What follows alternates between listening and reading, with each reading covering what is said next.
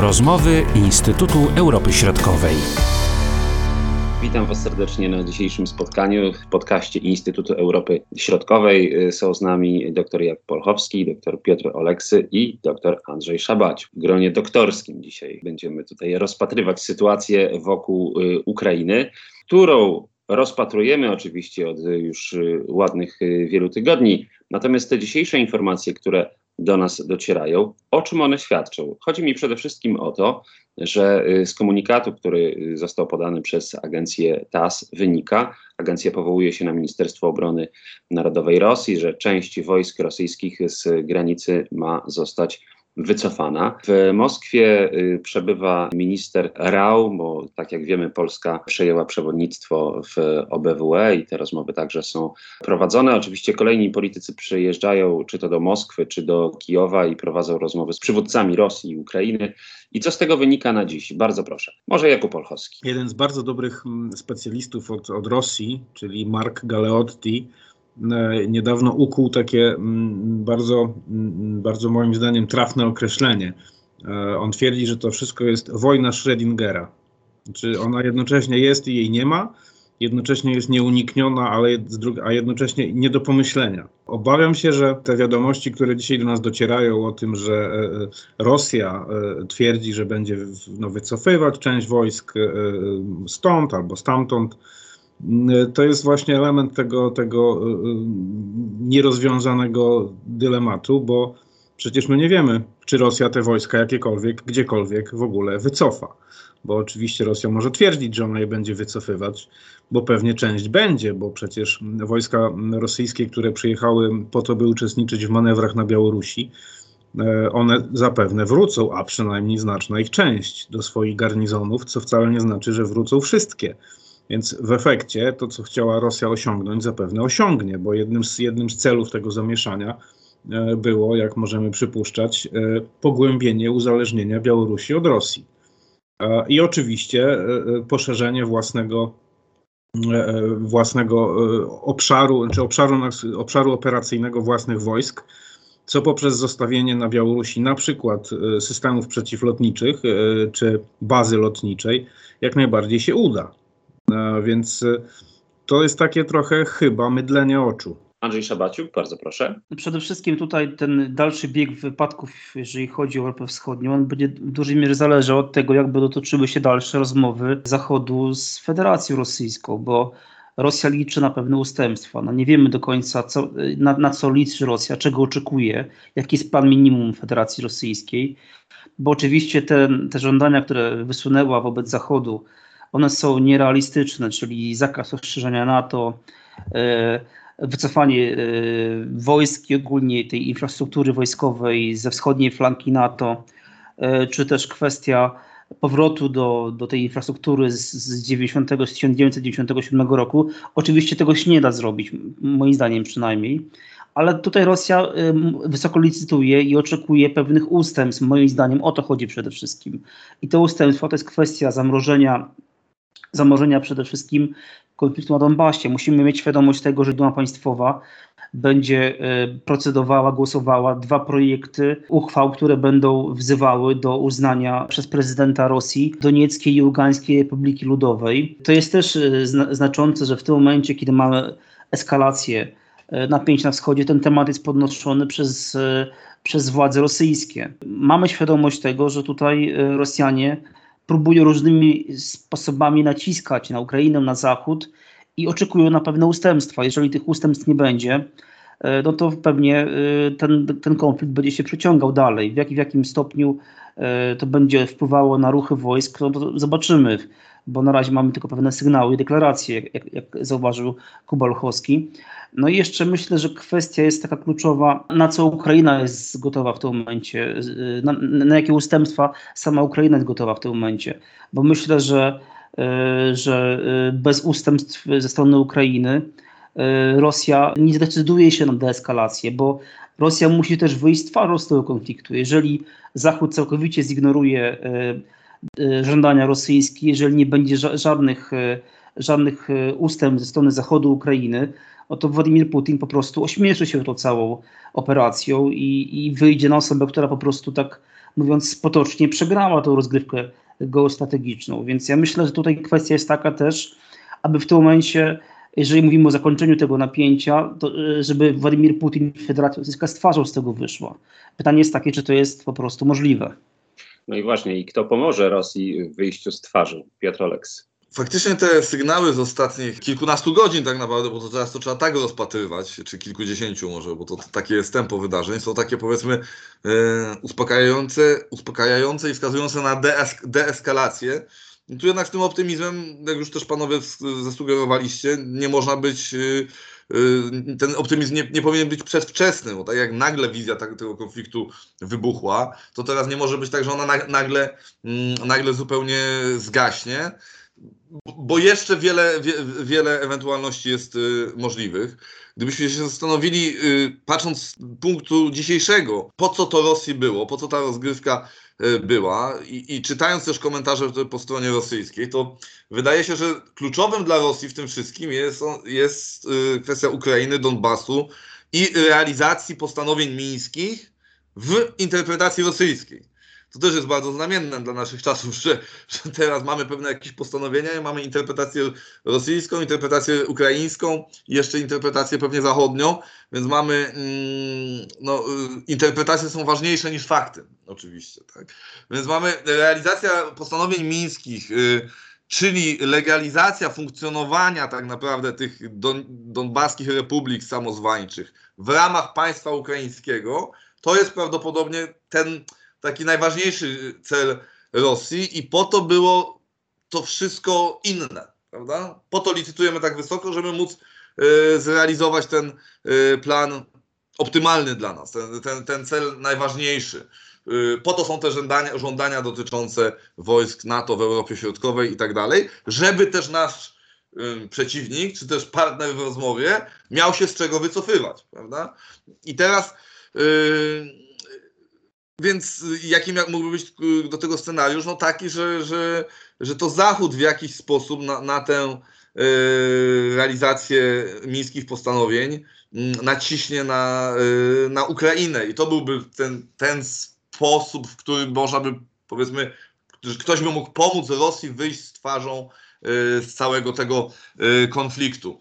Z drugiej strony, nawet gdyby do tego nie doszło, a zwróćmy uwagę, że teraz różne rzeczy są mówione, prawda? Bo ukraiński ambasador w Wielkiej Brytanii sugeruje, że być może faktycznie Ukraina mogłaby odpuścić drogę do członkostwa w NATO, prawda? To jest zaraz dementowane w Kijowie, ale nie ma wątpliwości, że to na stole cały czas jest. Ta kwestia na stole cały czas jest.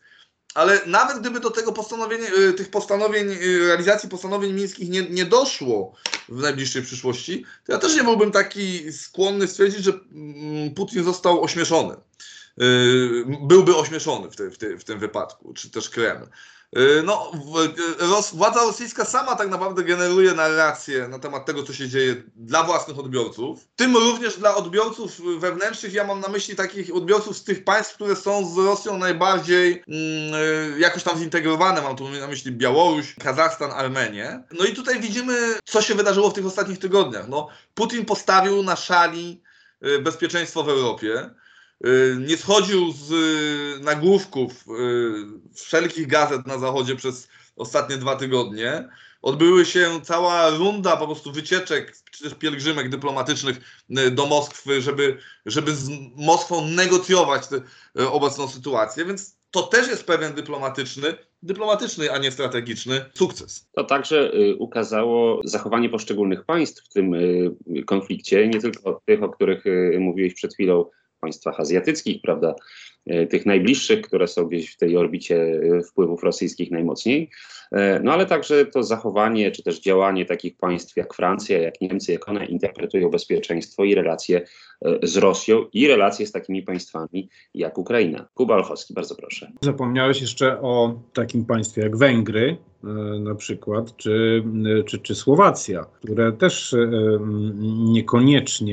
niekoniecznie podzielają tę jedność Zachodu wobec tego konfliktu rosyjsko-ukraińskiego, czy wręcz wprost pojawiają się tam głosy i to nie są głosy marginalne, tylko głosy z kręgów rządzących, że z Rosją trzeba dobrze żyć i Rosja jest nam potrzebna, a nie jakaś Ukraina. Generalnie plusem w tym wszystkim jest to, że i to jest pewnie jakimś zaskoczeniem dla Rosji, dla władz rosyjskich, że jednak ten Zachód okazał solidarność dość daleko idącą i to idącą daleko także w wymiarze militarnym, biorąc pod uwagę te dostawy różnego rodzaju uzbrojenia na Ukrainę. Ale z drugiej strony, no niestety, minusem jest niewątpliwie to, że ta trwająca od lat konsekwentnie kampania rosyjska zmierzająca do pogłębiania, do tworzenia i pogłębiania podziałów wśród państw europejskich, nie tylko europejskich, bo to dotyczy także Ameryki Północnej, zwłaszcza Stanów Zjednoczonych, ona jednak przynosi rezultaty i ona będzie przynosić rezultaty z wielu różnych powodów, o których nieraz rozmawialiśmy, jeszcze będziemy do nich wracać. No, Rosja jest jedna i ma jeden ośrodek decyzyjny. W dodatku jest to autorytarny ośrodek decyzyjny, a Zachód jest z natury swojej pluralistyczny pod każdym względem. No, dopuszcza się różne opinie, różne głosy. Inaczej wygląda oczywiście model sprawowania władzy i tak dalej, więc tutaj Rosja ma przewagę pod tym względem, bez wątpienia. I dalej będzie grać, bo widzi, że to przynosi efekty. Dalej będzie grać na rozbijanie Zachodu, na wspieranie różnych sił, na przykład eurosceptycznych. Przy czym niezależnie, nie ma to znaczenia, czy będą to siły prawicowe czy lewicowe, bo Rosja wspiera i jedne i drugie. Co znowu pogłębia pewien chaos, bo już się pojawiają oczywiście różne konflikty, różne rozgrywki i różne oskarżenia wzajemne, że lewica oskarża prawicę o prorosyjskość i to jest ten tak zwany argumentum ad Putinum, że to wy jesteście rosyjskimi agentami. Nie, to wy jesteście rosyjskimi agentami i to też także w Polsce to zauważamy. A to też nie jest przypadek, bo nie ma w tym żadnej, wbrew pozorom, w tym nie ma żadnej sprzeczności. Rosja popiera wszystkie siły, które mogą się przyczynić do destabilizowania sytuacji na Zachodzie, do polaryzacji społecznej, a więc są to zarówno siły prawicowe, jak i siły lewicowe. I będzie robić to nadal, bo jednak pewne efekty to przynosi. Tego się nie da nie zauważyć. Tutaj jeszcze dodam, bo wspomniałeś o Węgrzech, prawda, czy też dodałeś te Węgry i Słowację. Kilka dni temu prowadziliśmy rozmowę z doktorem Łukaszem Lewkowiczem i ze Szczepanem Czarneckim właśnie na temat polityki wobec Rosji i Łukasz Lewkowicz przytaczał badanie socjologiczne słowackie, z których wynikało, one były przeprowadzane w styczniu, że około 45% Słowaków uważa, że to z powodu takiej, a nie innej polityki Stanów Zjednoczonych i Paktu Północnoatlantyckiego doszło do obecnego kryzysu wokół Ukrainy. Czyli nie Rosja jest tutaj tym sprawcą tego zamieszania, a Pakt Północnoatlantycki i Stany Zjednoczone przede wszystkim. Jako ciekawostka, ale wydaje mi się niezwykle istotna informacja. Teraz może skoncentrujmy się na samej Ukrainie. Co ten konflikt mówi nam o tym państwie dzisiaj, jakie ono jest i właśnie jak poszczególne siły polityczne ustosunkowują się właśnie do tego rosyjskiego zagrożenia. Andrzej Szabaciuk. Przede wszystkim moim zdaniem, jeżeli chodzi o Ukrainę, to warto podkreślić, że mimo podziałów, które są widoczne na co dzień, Ukrainie udało się zachować jedność w obliczu rosyjskiej agresji. Większość społeczeństwa zachowała jednak spokój. Były oczywiście osoby, które opuściły Ukrainę w panice. To też jest symptomatyczne, kto w tym momencie opuścił, między innymi właśnie część oligarchów, jak wiemy, opuściła właśnie Ukrainę. Ale w przypadku jednak ogółu społeczeństwa można powiedzieć, że nastroje były takie dość, można powiedzieć, stonowane, co wynika też po części z tego, że Ukraińcy od wielu lat już walczą z agresją rosyjską wielowymiarową, bo to nie jest kwestia tylko i wyłącznie tych wojsk, które się grupują przy granicach z Ukrainą. Mamy też przecież manewry na Białorusi, mamy manewry na Morzu Czarnym.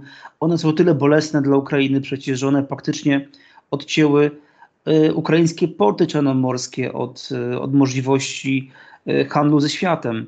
Więc Rosjanie różnymi metodami starają się uprzykrzyć życie Ukraińcom od wielu lat i Ukraińcy mają świadomość tego, że ta agresja ona nie ustaje. To, że wycofano wycofano w tym momencie, czy planuje się wycofać wojska z granicy, z tych terenów przygranicznych ukraińskich, to nie zmienia faktu, że Rosjanie dalej prowadzą ataki cybernetyczne, agresję propagandową, dezinformację na szeroką skalę.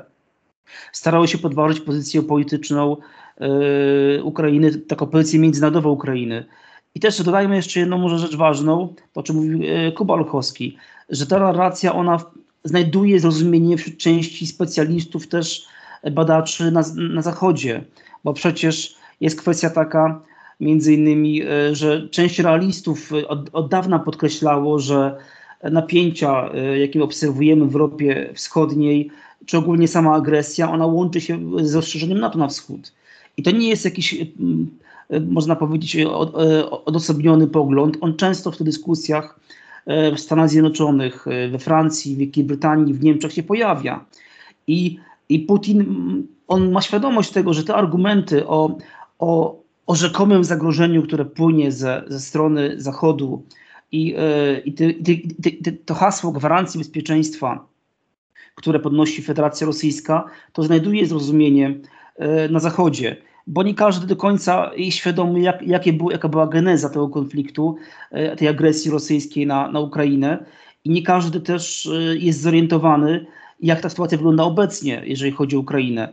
I nawet oglądając takie pozytywne, przychylne Ukrainie komentarze w zachodnich mediach, dostrzegamy na przykład, że przemycana tam jest częściowo w tych wypowiedziach propaganda rosyjska. Na przykład, że Ukraina nie demonstracyjnie czy specjalnie nie chce dostosować się do spełnienia postanowień mińskich. No my dobrze wiemy, jak te postanowienia mińskie wyglądają, i to one polegały na tym, że dwie strony muszą je wypełnić, aby one weszły w życie. To nie jest tak, że Ukraina jest tylko jedną stroną, która powinna wcielać je w życie.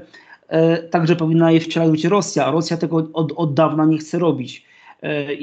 I argumenty rosyjskie są po prostu irracjonalne.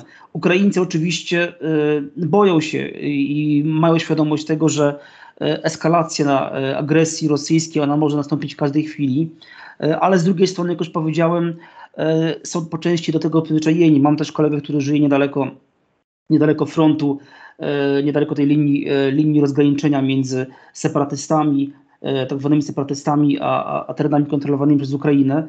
I ja go kiedyś pytałem właśnie, jak to jest, że ty się nie boisz, że w sytuacji eskalacji praktycznie w ciągu paru godzin twój dom może być zagrożony. On mówi, no Andrzej, przyzwyczaiłem się po prostu już do tego, tak? Więc to jest taka kwestia, że część ludzi po prostu już jest jak gdyby przyzwyczajonych do tej stałego zagrożenia, stałego widma wojny gdzieś rysującego się na horyzoncie, i część po prostu uważa, że te napięcia, one są po prostu grą polityczną. I wydaje się, że tak faktycznie może być. To niezrozumienie, o którym przed chwilą mówiłeś, czy też takie właśnie używanie takich stwierdzeń dotyczących właśnie porozumień mińskich w tych mediach na Zachodzie na przykład, to jest coś, co nas na pewno zastanawia i nierzadko bulwersuje, ale mi się tak na marginesie przypomniał jeden z materiałów telewizyjnych, który widziałem całkiem niedawno w BBC, jak dziennikarz, który był w Mińsku i podprowadzał rozmowę z Aleksandrem Łukaszenką, użył sformułowania, że Aleksander Łukaszenka jest raczej kontrowersyjnym politykiem.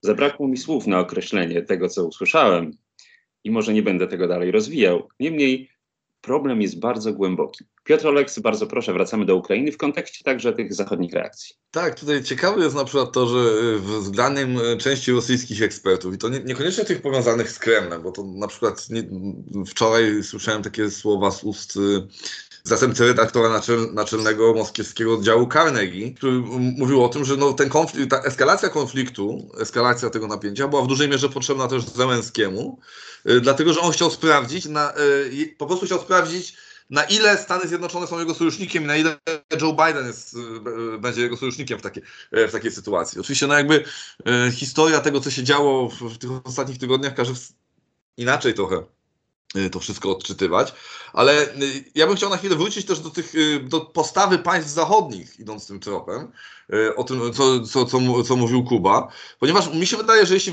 spojrzymy na taki duży obrazek, to tutaj w ogóle doszło do dosyć interesujących przesunięć, tak bym to nazwał.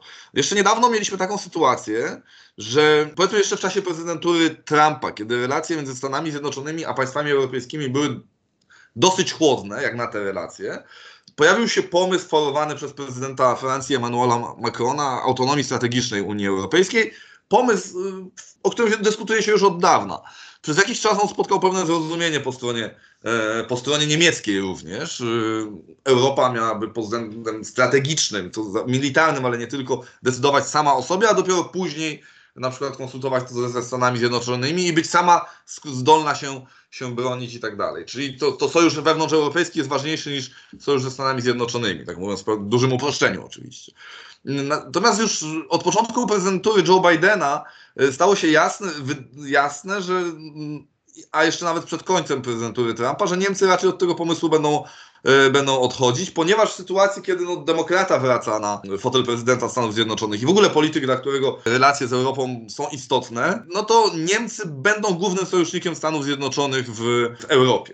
I przez długi czas tak to mniej więcej wyglądało. Jednak ten kryzys pokazał nam troszeczkę tutaj takie pomieszanie z poplątanym, można powiedzieć, tak? Bo nagle widzimy Francję, która zawsze była kojarzona z takim, powiedzmy, nurtem dystansu wobec Stanów Zjednoczonych z jednej strony, a z drugiej strony sympatii wobec i zrozumienia wobec Rosji. I widzimy Francję, która dosyć, a w zasadzie Emmanuela Macrona, który dosyć przyjmuje taką jednoznaczną postawę wobec tego kryzysu, oferuje wysłanie dodatkowych wojsk francuskich do Rumunii, podkreśla swoją solidarność jakby taką i nawołuje do jedności NATO, co stoi w pewnej opozycji z wcześniej promowaną przez niego architekturą bezpieczeństwa, która miała jak najbardziej uwzględniać pewne rosyjskie postulaty. Natomiast Niemcy, którzy zawsze z tymi Stanami Zjednoczonymi wydawało się być tak blisko i tą politykę zagraniczną tak mocno z nimi konsultować, powiedzmy, no to tutaj widzimy Niemcy, które przyjęły bardzo dwuznaczną postawę wobec tego konfliktu. Tak wiele się mówiło o kwestii dostaw broni, czy też pewnego blokowania przez stronę niemiecką dostaw broni na Ukrainę. Kwestia Nord Stream 2 jest tutaj cały czas podnoszona, więc te sprawdzam, które powiedział Putin, temu kolektywnemu Zachodowi, jak to się mówi w Rosji, było takim znaczącym sygnałem i myślę, że rezultaty tego sprawdzam jeszcze długo będziemy rozpoznawać. Nie są one dla nas tak wcale oczywiste. A czy są optymistyczne mniej czy bardziej? W tym momencie bym powiedział, że są, ale to jest tak na krótką metę, tak? Bo to za wiele się nie wydarzyło. To są bardziej optymistyczne niż się spodziewałem na początku tej eskalacji. To samo pytanie, Kuba Olchowski. Jeśli mogę, to ja bym tylko jedno zdanie a propos jeszcze prezydenta Francji, dlatego że to jest to, co jest znamienne, to po tej jego ostatniej rozmowie z Władimirem Putinem dotarły do nas różne informacje, takie przecieki z otoczenia Macrona, że był mocno poruszony po tej rozmowie i stwierdził, że to jest Władimir Putin, że to jest zupełnie inny człowiek niż Macron go poznał kilka lat temu i że ta rozmowa była zupełnie inna niż kilka lat temu, co jest bardzo znamienne. Natomiast jeśli chodzi o Zełenskiego, to wydaje mi się, że ta teza, że Zełenski jest...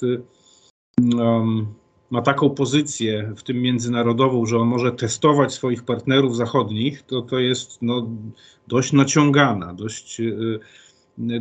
dość należałoby ostrożnie do tego podchodzić, dlatego że Wołodymyr Zełenski ma nie najlepszą pozycję nawet u siebie w kraju.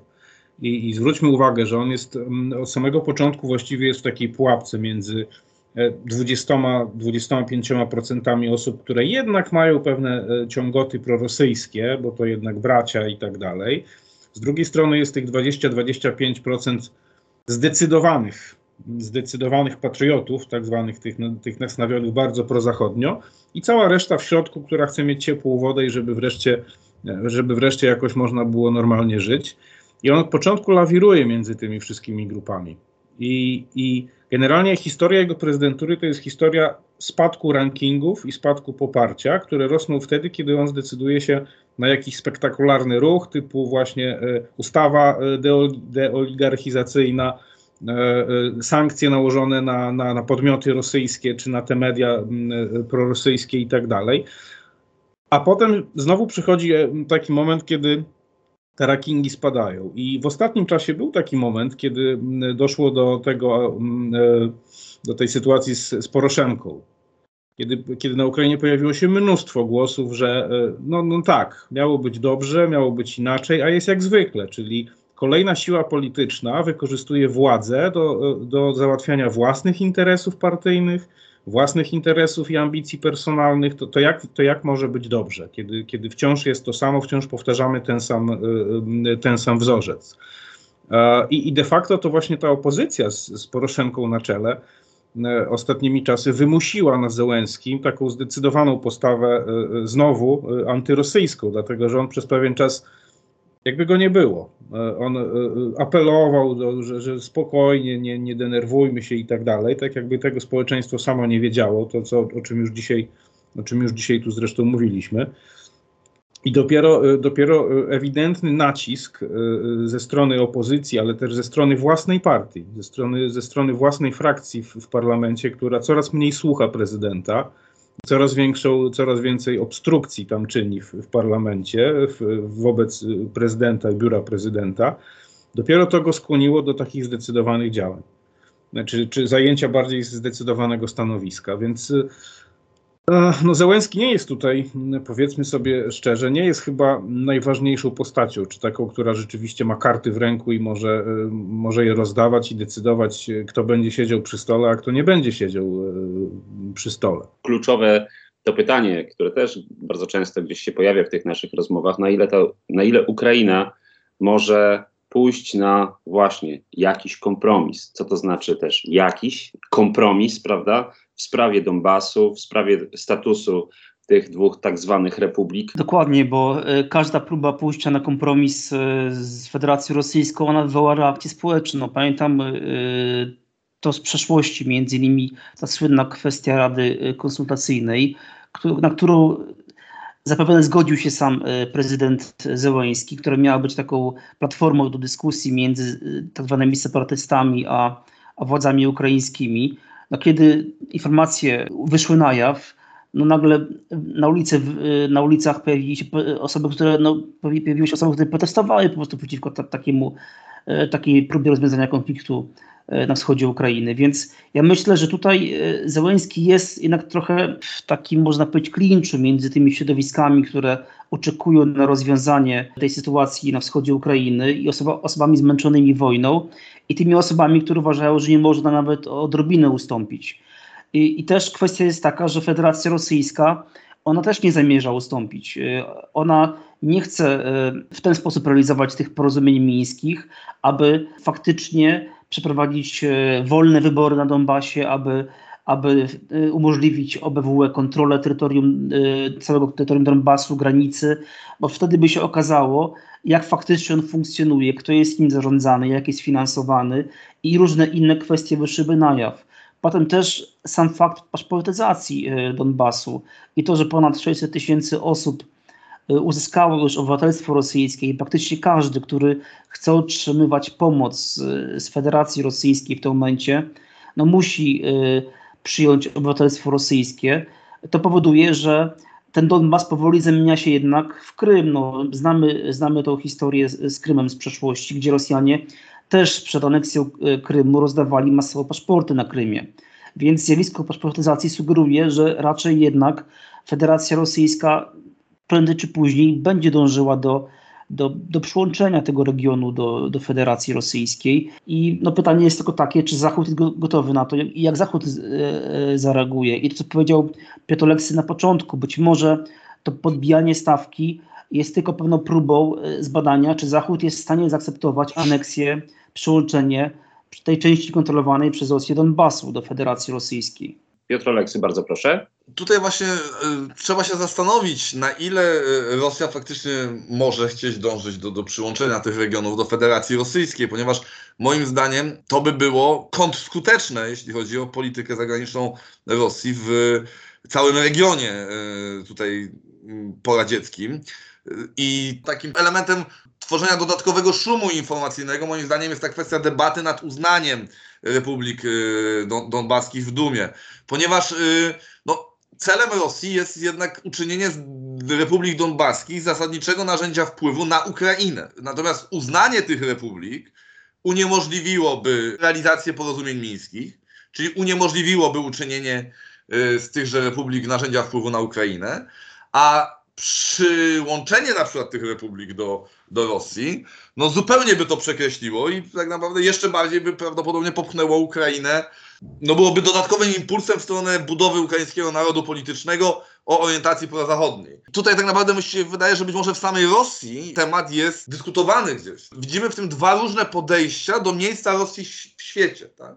Czy Rosja jest, czy też chce być regionalnym mocarstwem posiadającym jak najszersze wpływy na obszarze byłego Związku Radzieckiego i nie tylko, w innych miejscach świata, czy Rosja chce być państwem twierdzą, tak? Państwem izolacjonistycznym, które dochodzi do wniosku, że zamykamy się w mocnych granicach tam, gdzie możemy, a cała reszta, kto nie chce z nami, no to niech działa na swój koszt, do widzenia, natomiast tutaj budujemy jakiś pewien silny izolacjonizm. Zazwyczaj postrzegamy Federację Rosyjską w perspektywie tego państwa, no, które chce być tym mocarstwem. Są również badacze zachodni teraz, którzy piszą o Rosji jako o państwie, które pod pozorem mocarstwowej polityki realizuje tak naprawdę rodzaj agresywnego izolacjonizmu. Nie chcę tutaj rozstrzygać, która wersja jest prawdziwa. Być może debata trochę na ten temat, a tu mówimy nie o debacie takiej krótkofalowej, tylko o pewnych procesach, to się toczy również na samym Kremlu i w samej Rosji, prawda? No ale biorąc pod uwagę, przyjmując ten paradygmat, że Rosja chce związać Ukrainę jak najbardziej ze sobą, czy też uniemożliwić jej dalszą integrację ze strukturami zachodnimi, przyjmujemy takie założenie, to w jej interesie jest zachowanie formalne republik donbaskich w granicach Ukrainy oraz uczynienie ich narzędziem wpływu na Ukrainę. Rozmawiamy jeszcze o tym, jak społeczeństwa odbierają to, co się dzieje, no bo też się zastanawiam bardzo często, jak na przykład społeczeństwo rosyjskie, które ma takie, a nie inne informacje, które docierają do tego społeczeństwa, jak ono odbiera ten konflikt? Coś możemy więcej powiedzieć na ten temat? Kuba Olchowski. Przed chwilą Piotr mówił o tym syndromie oblężonej twierdzy. To jest sformułowanie klucz dla określenia tego, w jaki sposób myśli społeczeństwo rosyjskie, bo społeczeństwo rosyjskie wcale nie musi kochać Władimira Putina, zwłaszcza że ostatnio rzeczywiście on miał, dołowały jego słupki poparcia. Natomiast ta sączona bardzo konsekwentnie od lat narracja, że to Zachód czyha na Rosję, że Zachód się czai za rogiem, że właściwie wszystko, co było złe w historii Rosji, narodu rosyjskiego, to przyszło z zewnątrz, zostało przyniesione z zewnątrz. Czy Związek Radziecki też się przecież rozpadł pod wpływem knowań zewnętrznych, więc to jest też element pewnej tożsamości kulturowej, to jest też głęboko zakorzenione w mentalności rosyjskiej tego rodzaju przekonanie, więc tym łatwiej jest ugruntowywać w Rosjanach przekonanie, że to Zachód jest temu wszystkiemu winien. Zresztą, o ile się nie mylę, według niedawnego badania Centrum Lewady, to zdaje się tylko kilka procent, 4% Rosjan przyznało, że to jest wina Rosji, cała ta sytuacja, cała ta eskalacja wokół Ukrainy i tak dalej. Natomiast cała przytłaczająca większość Rosjan albo nie jest do końca przekonana, to mniejszość, kto za tym stoi do końca, albo większość jest przekonana, że to Zachód i NATO jest, oni są temu wszystkiemu winni. No i to jest jedna strona medalu. Druga strona medalu jest oczywiście taka, że Rosjanie nie do końca rozumieją, oni rozumieliby wojnę z NATO, rozumieliby konflikt z jakimiś Niemcami, z Polakami czy z Amerykanami, natomiast oni nie do końca rozumieją, dlaczego i po co konflikt z Ukraińcami. Bo tutaj też jest to jednak bardzo mocno zakorzenione, to przekonanie o bliskości kulturowej, o tej wspólnocie dziejów, etc. Więc to jest ta druga strona medalu. Ale też jeszcze jeden ważny element jest, Rosjanie nie chcą, oni pamiętają Afganistan, oni pamiętają Czeczenię, oni nie chcą, żeby znowu ocynkowane trumny, ładunek 200 wracały do Rosji z pola walki. Ten ich stosunek jest dość ambiwalentny, jeśli chodzi o tę wojnę. Natomiast ta propaganda, ta manipulacja medialna jednak jest na tyle silna, że Rosjanie nie w swojej masie, w swojej większości, oni nie uważają, że to Rosja ponosi odpowiedzialność za to, co się dzieje. Tutaj powiedziałeś, że właśnie Rosjanie czują tą bliskość z narodem ukraińskim. Z drugą stronę to chyba tego, tej wspólnoty jest coraz mniej, prawda? To inaczej zupełnie to społeczeństwo ukraińskie postrzega tą bliskość tak zwaną. Panowie, takie wasze przewidywania na te najbliższe dni, ja wiem, że to jest troszeczkę czasami jak wróżenie z fusów, zdaję sobie z tego sprawę, ale takie w miarę pewne elementy, które tutaj mogą się pojawić. Jak myślicie? Andrzej Szabaciuk. Przede wszystkim tutaj myślę, że będą kontynuowane rozmowy. Jak sam Sergiej Ławrow zauważył ostatnio, tutaj ta ścieżka dyplomatyczna nie jest jeszcze w pełni wykorzystana, więc ja myślę, że tutaj te rozmowy będą kontynuowane. Jaki będzie ich efekt, zobaczymy. Być może Ukraina zdecyduje się na pewne drobne, jakieś przynajmniej symboliczne ustępstwa, jeżeli chodzi, ewentualnie deklaracje, jeżeli chodzi o tą kwestię uregulowania sytuacji na wschodzie. Pamiętajmy też, że dla Ukrainy Donbas też jest poważnym problemem i są środowiska na Ukrainie, które uważają, że może lepiej już pozbyć się tego Donbasu i mieć święty spokój z tym regionem. I to też nie jest tak, że wszyscy są zwolennikami tego, żeby Donbas dalej był częścią Ukrainy. Więc podobnie w Rosji na przykład są środowiska, które uważają, że nie ma sensu w ogóle inwestować, finansować, karmić, jak to się mówi w Rosji i Donbasu, bo już karmimy wiele republik, wiele regionów w samej Federacji Rosyjskiej, w cudzysłowie oczywiście. I nie ma sensu dalej. Krym już dofinansowany jest przez nas, Donbas oczywiście także, więc tu jest, ta sprawa jest bardzo złożona i tak naprawdę postawy i stanowiska poszczególnych osób są często bardzo różne. I ja myślę, że tutaj oczywiście Rosjanom nie zależy tak naprawdę na eskalacji działań zbrojnych, tylko po prostu na pewnych konkretnych ustępstwach, które będą umożliwiały Rosji w perspektywie długookresowej zamrożenie konfliktu na Donbasie, to o czym mówił Piotr Oleksy, bo też taki scenariusz oczywiście jest chyba najbardziej prawdopodobny. 2, stopniowe zniesienie sankcji i oczywiście pewna normalizacja, jeżeli chodzi o stosunki polityczne, gospodarcze z Zachodem, bo mam świadomość tego, że Rosja oczywiście sugeruje, że ma alternatywę, może z Chinami handlować, może z Chinami współpracować, ale już ten zwrot na wschód po 2014 roku, który był takim hasłem propagandowym rosyjskim, on pokazał, że to jest po prostu niestety z punktu widzenia Rosji nierealne. Chińczycy nie są zainteresowani tak naprawdę zakupem surowców z Federacji Rosyjskiej po takich cenach, po jakich ona sprzedaje na Zachód. Oni mogą kupić gaz, ropę, ale po cenach o wiele, wiele niższych. Więc to Zachód tak naprawdę finansuje obecnie Federację Rosyjską, bo tam te środki, które pozyskuje Rosja na Zachodzie, one są fundamentem budżetu Federacji Rosyjskiej. Te stawki, które uzyskuje Rosja w Unii Europejskiej, one są najwyższe, krótko mówiąc. Więc ja myślę, że Rosjanie nie są naiwni, mają świadomość tego, że ta normalizacja ona jest konieczna, aby Rosja po prostu się rozwijała. A społeczeństwo rosyjskie też jest zmęczone i pandemią COVID-19 i tym także konfliktem, który trwa na wschodzie Ukrainy, bo Rosja jest tam zaangażowana przecież cały czas. Więc zamrożenie konfliktu plus jakaś tam forma normalizacji tych stosunków z Zachodem, to jest cel Rosji. Zobaczymy, czy uda się go w jakiejś tam długookresowej perspektywie osiągnąć oczywiście. I w podobnym tonie Piotr Oleksy, czy jednak jakieś różnice? W podobnym tonie zasadniczo się zgadzam z tym, co Andrzej powiedział. Chciałbym, tutaj jeśli chodzi o ten najbliższe kilka dni, to prawdopodobnie, czy może nawet trochę więcej niż kilka dni, ja bym się spodziewał pewnego wyciszenia, uspokojenia nastrojów, co nie znaczy, że się nic nie będzie działo, bo myślę, że to właśnie teraz, co Andrzej też sugerował, teraz będzie tak naprawdę czas tych najbardziej intensywnych i realnych negocjacji dyplomatycznych. Nie na poziomie 2 ministrów, tylko takich realnych, trudnych negocjacji. Ja bym tylko chciał tutaj zaznaczyć, że my w tej naszej ocenie, co jest naturalne, jesteśmy skupieni na samej Ukrainie i na tym wątku. Tymczasem z perspektywy Stanów Zjednoczonych, to na przykład, czy nawet takiej Francji, to jest część dużo większej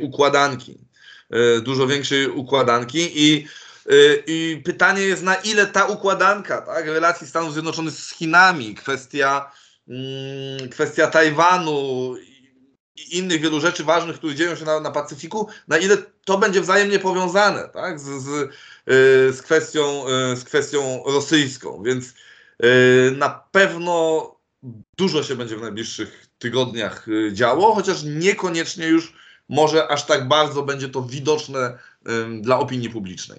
I Jakub Olchowski. Pewnie nie będzie wojny otwartej, bo ona nikomu nie jest potrzebna de facto, dlatego cele są poukładane znacznie wyżej niż tylko w kontekście Ukrainy. Oczywiście Ukraina jest pewną fiksacją Władimira Putina i to się nie zmieni, ale też nie zapominajmy o tym, że wiele różnych celów ma Rosja.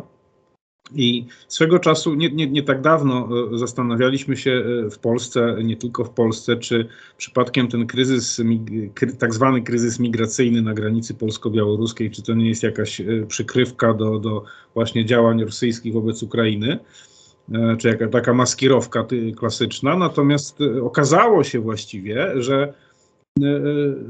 że niekoniecznie, że to działania wokół Ukrainy były w pewnym sensie maskirowką dla wchłonięcia Białorusi. Bo Białoruś została już odhaczona, już plan został tutaj zrealizowany, czyli Białoruś jest praktycznie uzależniona od Rosji w wymiarze politycznym i militarnym na pewno, w ekonomicznym w dużej mierze również. I to był na pewno też jeden z celów działań Rosji. Jeśli chodzi o Ukrainę, to oczywiście one będą nadal kontynuowane. Nie wiem, czy coś się nie wydarzy, bo Rosjanie potrafią używać prowokacji różnego rodzaju i na tym Donbasie może się coś wydarzyć. Coś, co będzie na przykład jakaś jednostka w ukraińskich mundurach może spalić wioskę jakąś na Donbasie zupełnie przypadkiem i to będzie no, pretekst dla interwencji rosyjskiej, ale też oczywiście pamiętajmy o tym, o czym Piotr przed chwilą powiedział, że to jest znacznie większa układanka i tutaj stawką jest, mówiąc w pewnym skrócie oczywiście, jest to, czy Rosja przekona wszystkich, że jest takim trochę Związkiem Radzieckim i należy się z nią liczyć tak, jak liczono się ze Związkiem Radzieckim. I też tylko dekadę temu Barack Obama przyznał, że Rosja to jest mocarstwo regionalne i to bardzo rozsierdziło Moskwę. Jak to regionalne? Moskwa nie chce być mocarstwem regionalnym. Tak, a jak mówił Władimir Putin, granice Rosji nigdzie się nie kończą. To tylko tak dla uzupełnienia może. Jeszcze taka ciekawa informacja z samej Ukrainy. Rozmawialiśmy o tym, że część polityków ukraińskich i oligarchów opuściła państwo w obawie przed rosyjską agresją. Prezydent Zełenski zaapelował do oligarchów, by w ciągu 24 godzin wrócili na Ukrainę. W przeciwnym razie wyciągniemy poważne wnioski i wierzcie mi, zrobimy to. No to czekamy na te konsekwencje właśnie tej zapowiedzi, a także na wiele innych, które tutaj się nam pojawiły w trakcie tej rozmowy i nie tylko. Panowie, bardzo dziękuję za rozmowę. Do usłyszenia, do zobaczenia. Dziękuję. Dziękuję. Dziękuję. A mówili Piotr Oleksy, Andrzej Szabaciuk i Jakub Olchowski. Do usłyszenia, do zobaczenia, Marcin Superczyński. Były to rozmowy Instytutu Europy Środkowej.